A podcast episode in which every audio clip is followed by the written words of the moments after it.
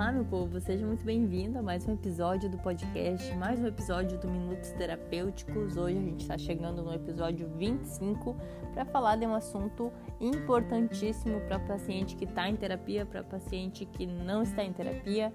Para você que está ouvindo esse podcast, a gente vai falar sobre o modelo cognitivo e sobre como é importante a gente saber dele para avaliar nossas ações, nosso comportamento, nossas emoções. Então fica nesse episódio que eu vou te explicar tudinho.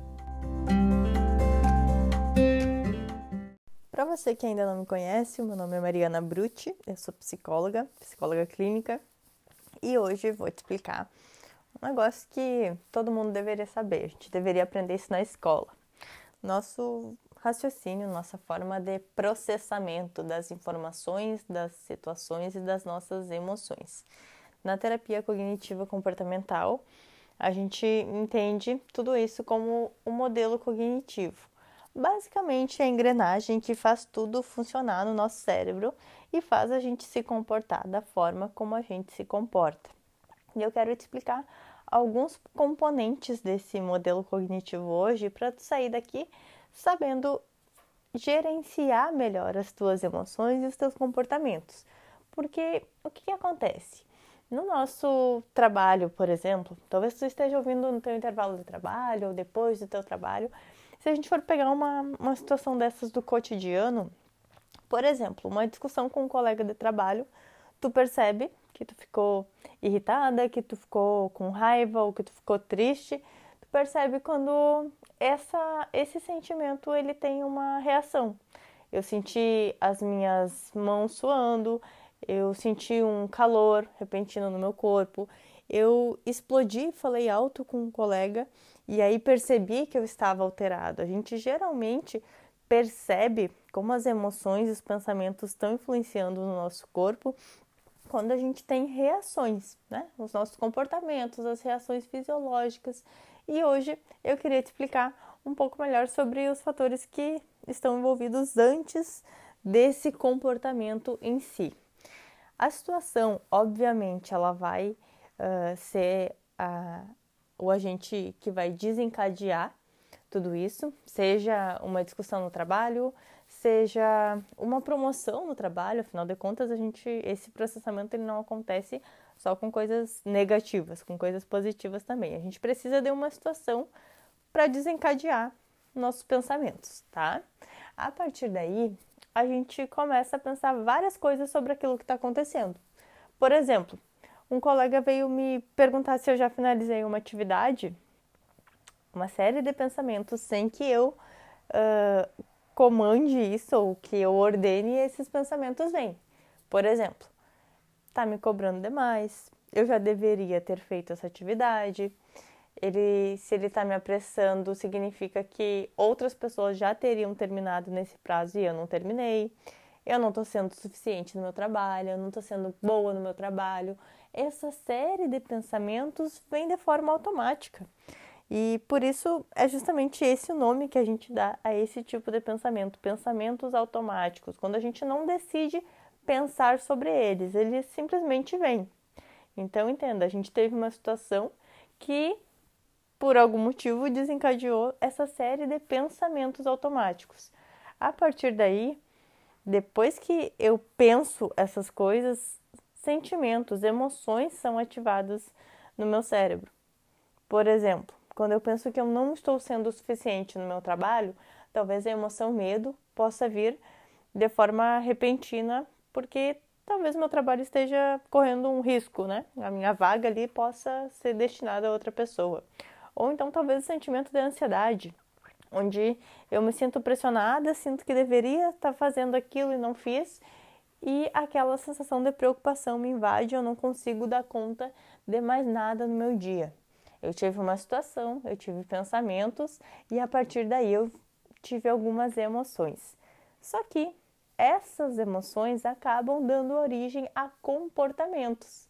Lembra que eu te dei o exemplo lá no início que a gente só se percebe quando tá sentindo muita raiva, quando explode com alguém? Pois é, a gente chega nessa parte, onde eu tenho reações fisiológicas e comportamentos.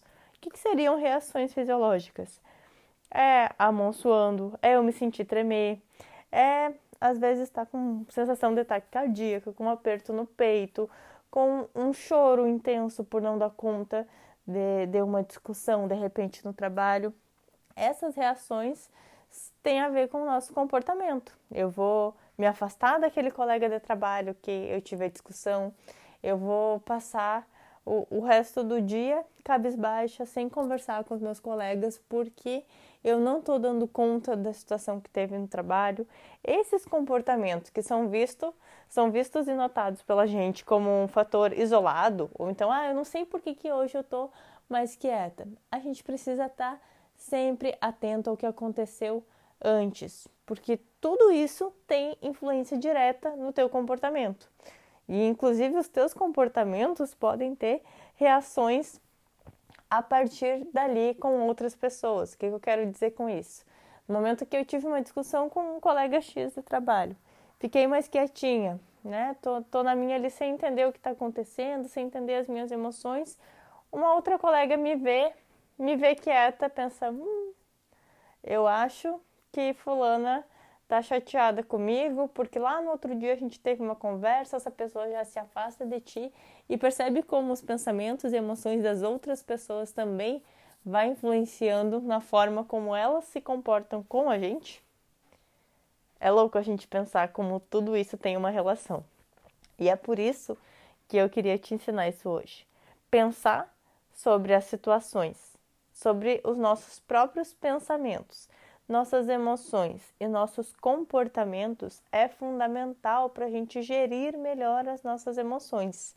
É uma ferramenta que no momento que tu começa a te perceber e te monitorar, fica muito mais simples, no sentido de, de tu conseguir te avaliar mesmo. Dei o exemplo do trabalho, mas agora quero trazer para, sei lá, um almoço de domingo em família, onde tu percebe que tu tá irritada, Geralmente a gente só se percebe irritado e continua deixando essa irritabilidade tomar conta do dia e às vezes estragar o domingo todo. Mas na próxima vez que isso acontecer, se tu parar para pensar, por que, que eu tô irritada? O que será que aconteceu no meu dia? O que, que aconteceu antes? O que, que eu estou pensando a partir dessas situações que aconteceram? Muito provavelmente tu vai linkar uma coisa na outra e entender que talvez tua irritabilidade tenha surgido lá no sábado porque um contatinho que marcou de sair contigo furou. E aí tu ficou irritada com isso, e isso foi sendo arrastado para o teu domingo todo. Então, tá atento a como uma coisa influencia na outra, é tu aprender a ter o domínio das tuas emoções e, e, e dar espaço necessário para elas. Eu não preciso deixar uma raiva tomar conta do meu final de semana inteiro. Eu posso entender que lá no sábado a pessoa desmarcou comigo, isso me chateou.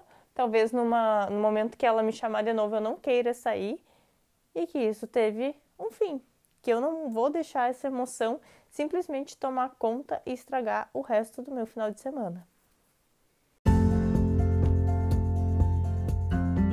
Então eu tentei trazer aqui de forma sucinta o modelo, o funcionamento do modelo cognitivo para tu prestar atenção em que sempre as situações, as emoções, os pensamentos e os nossos comportamentos estão interligados.